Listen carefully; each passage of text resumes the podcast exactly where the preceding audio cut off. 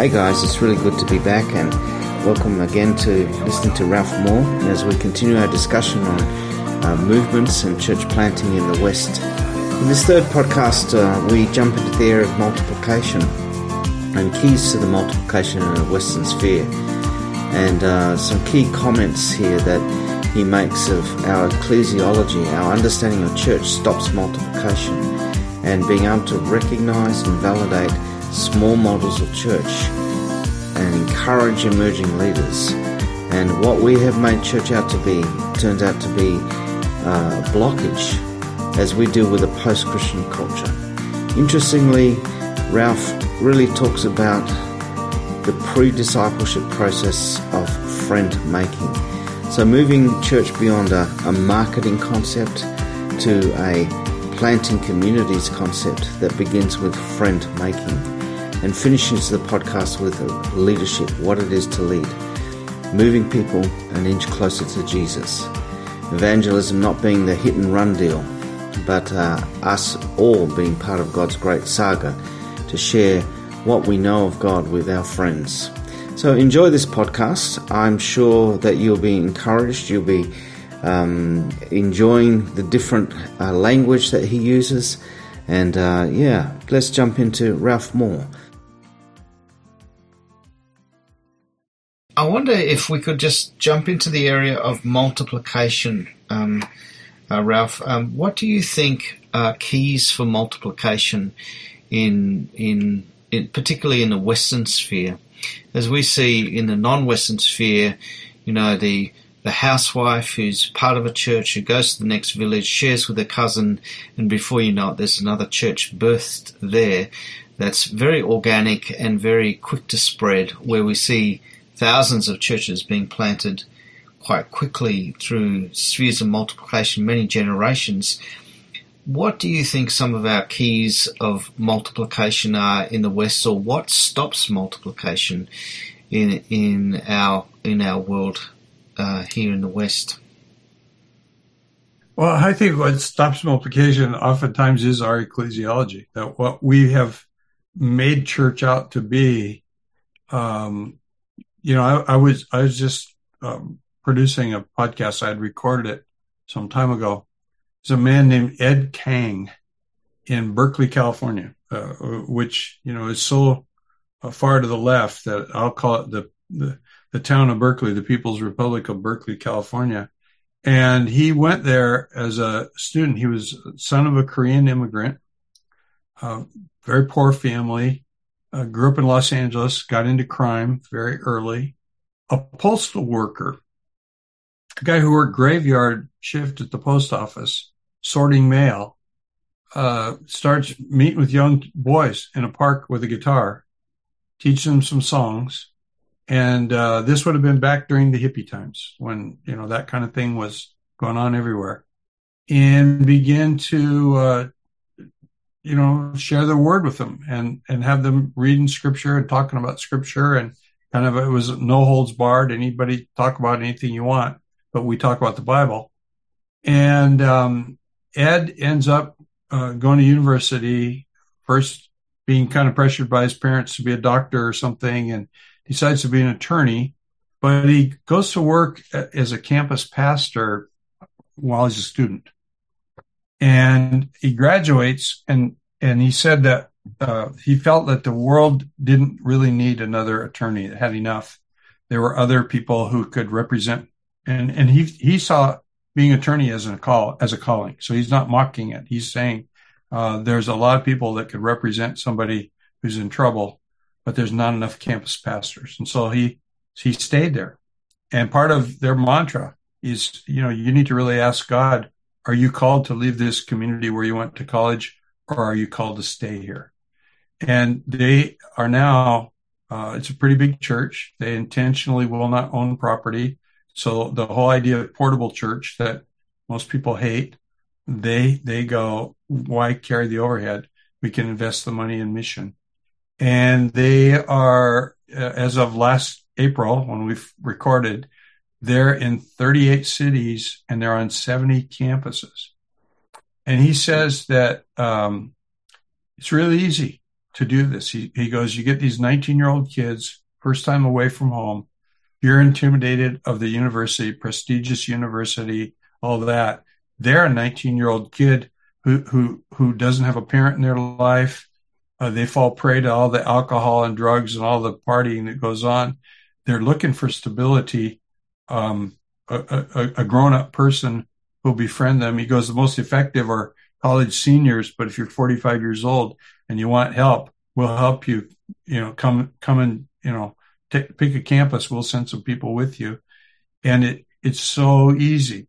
So what I see are, are fears. I see our whole idea of what a church has to be are things that stand in our way. I see that, that we, we put unreal, unrealistic uh, qualifiers on people who will lead a church. Uh, to, to, me, uh, it has more to do with character and and and and an ongoing learning of the scripture. Because I, you know, I will work with and have worked with somebody who we led them to the Lord two weeks ago, and now they're discipling their friend, and they're they, they in terms of knowledge, they're two weeks ahead of their friend, and they'll stay two weeks ahead of their friend, and and and, and why not work with that? Why say that you have to go through this course or that class or whatever? And I think we put these artificial obstructions in our own way when it comes to multiplication. The other thing that uh, frustrates me constantly is a, a, sort of a, I mean, you can wrap it in sacraments if you want, but there's a selfishness uh, of I don't want to. I need people to talk to. Uh, uh, our church needs money. Uh, we can't afford to lose leaders. All, all of these things where we actually don't believe what the scripture says that if you give, it'll be given to you, pressed down, shaken together, and running over. Um, l- let's learn to let loose of what God's given us, and and He'll find ways of giving us more of it. So the, the you know, I I would I would like to think that there are societal reasons why the church is growing so well in other countries and not in the West. But the only cultural or societal thing that I can come up with is there's not enough persecution going on here yet. Um, and, and until there is, uh, we're, it really comes back down to the problem is always us as leaders. And, it, you know, I was taught my first year in the Bible college I attended, I, I took a, I don't know, a course in Christian education and uh, we were required to memorize a statement whenever the church has failed in history, the failure is due uh, to to lack of leadership, and um, it, it, really comes down to that. If if if we lead toward multiplication, we'll get multiplication. If we lead toward disciple making, and and you'll notice I don't use the word discipleship. Uh, to me, discipleship in America has turned into a cup of coffee in the morning with my Bible for 20 minutes. And I think that discipleship has much more to do with presenting my body as a living sacrifice to the Lord. And so I try to not use the word discipleship because I, I think it's wrongly interpreted. I, I always want to talk about making disciples who will follow Christ.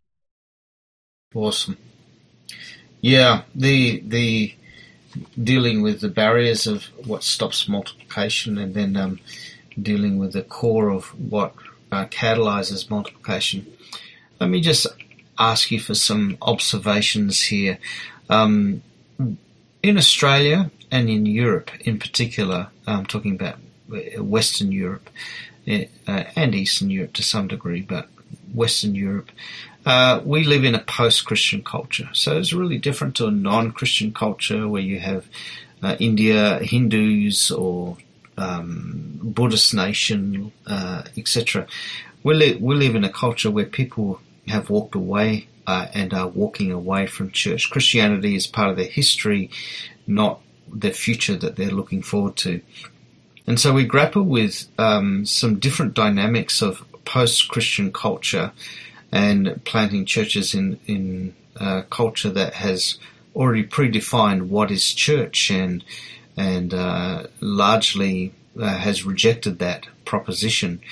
Um, I think America's a little different. It's a bit further up the slippery slide. It is facing decline and some antagonism, but not to the degree that Australia and Western Europe are. What are your observations of this word post-Christian culture and post uh, the dynamics of mission in these in these places um, as we start to um, you know really uh, see Christ um, planted in groups amongst um, some very very um, I guess uh, uh, Aussies and Europeans who are who are just um, uh, church is a barrier, not a bridge.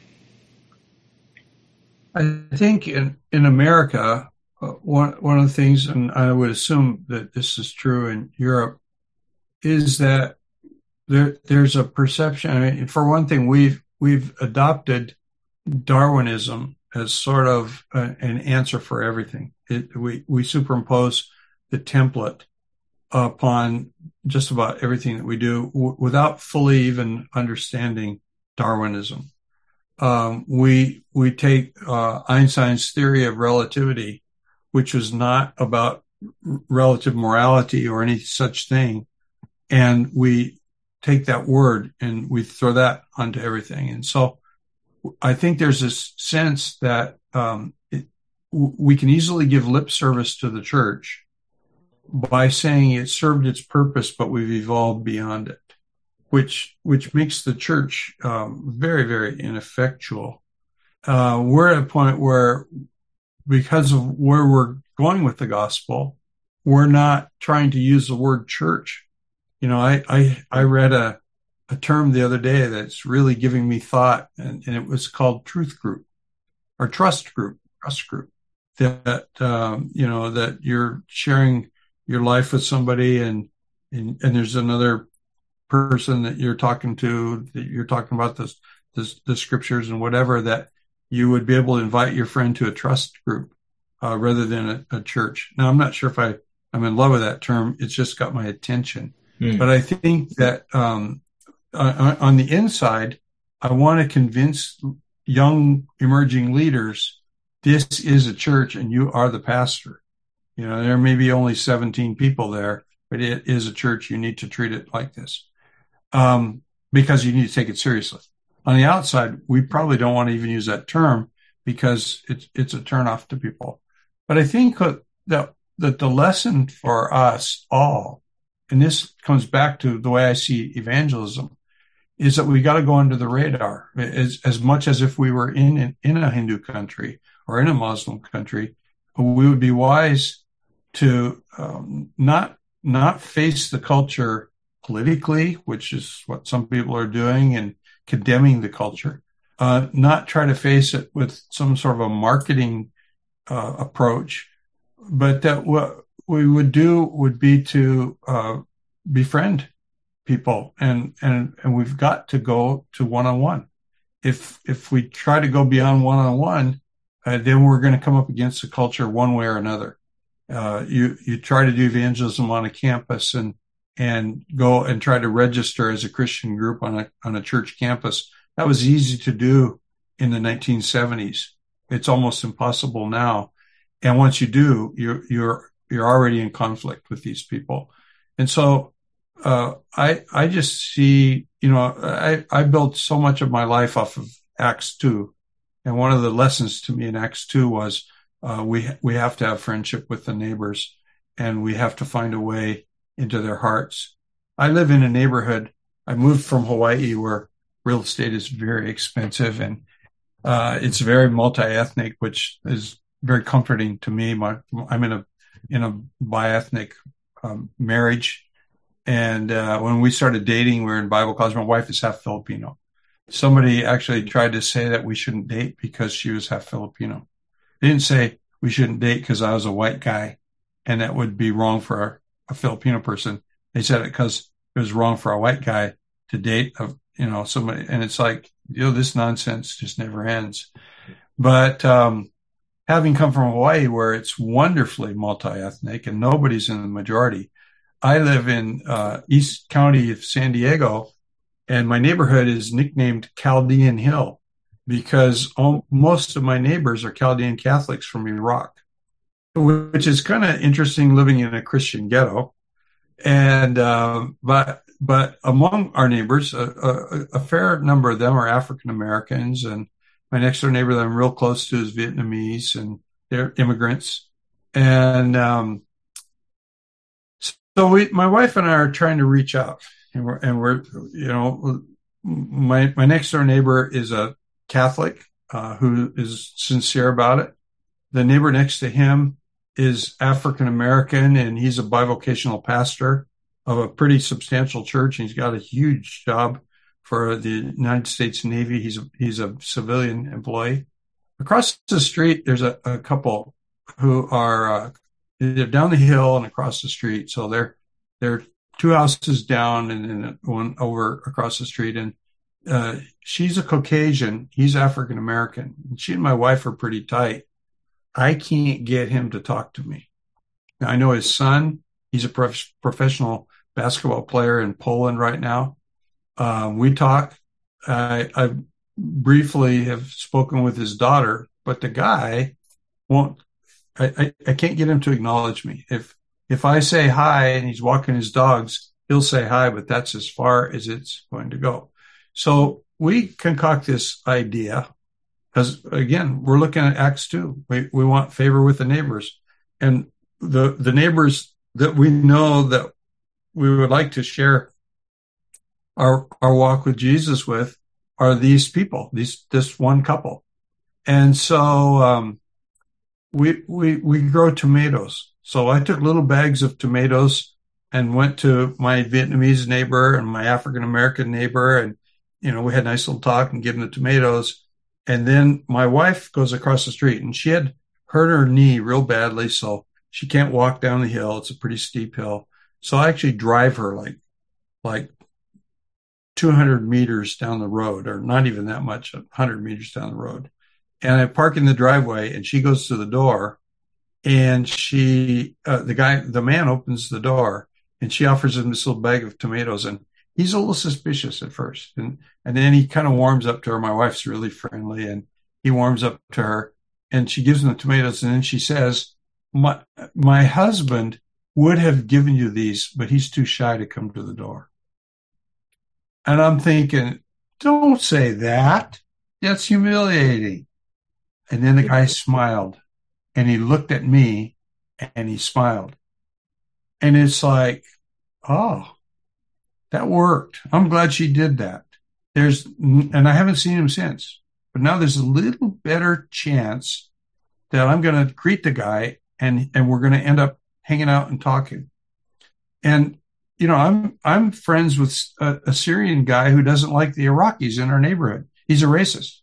Um, I, but I can't get friends with this guy. So I think if we're going to overcome in the midst of a post Christian culture, we're going to have to figure out how, how do we make friends with these people? I think friendship comes before discipleship. Friend making comes before disciple making. And, and that's what I've always taught my people. And, and, I, and we think, you know, that all this church planting that everybody you know, talks about, Hope Chapel planting churches, really starts with friend making. Yeah, that's awesome and uh, seeing uh, pictures of you and Ruby uh, right back then, when in the seventies, when you were planning, uh, you guys looked just such a, like a lovely couple. Um, yeah, brilliant. I think um, as we look at the uh, the the culture in Australia and the shift that we've had from uh, a, a, few cultures, Aboriginal and white culture, to now many ethne and many people, uh, religions, uh, pluralism abounds and uh, shift into postmodernism. I think our world looks a lot more like the New Testament world, where you've had lots of uh, peoples living together, streams of peoples, and the idea of um, uh, the church alive and thriving in a pluralistic culture um, is is kind of really exciting, actually. And I think that's um, that pushes us back into New Testament models of church and of engagement in ways that we're yet to discover and just starting to imagine and starting to see glimmers of that. um, Ralph, I've had you online for some time, and I really do thank you for your time. But as we come toward an end of the podcast, we've got leaders and people who are doing what we're talking about, making disciples, planting groups amongst friendship groups and affinity groups, and or leading visions in nations and areas of multiplying churches.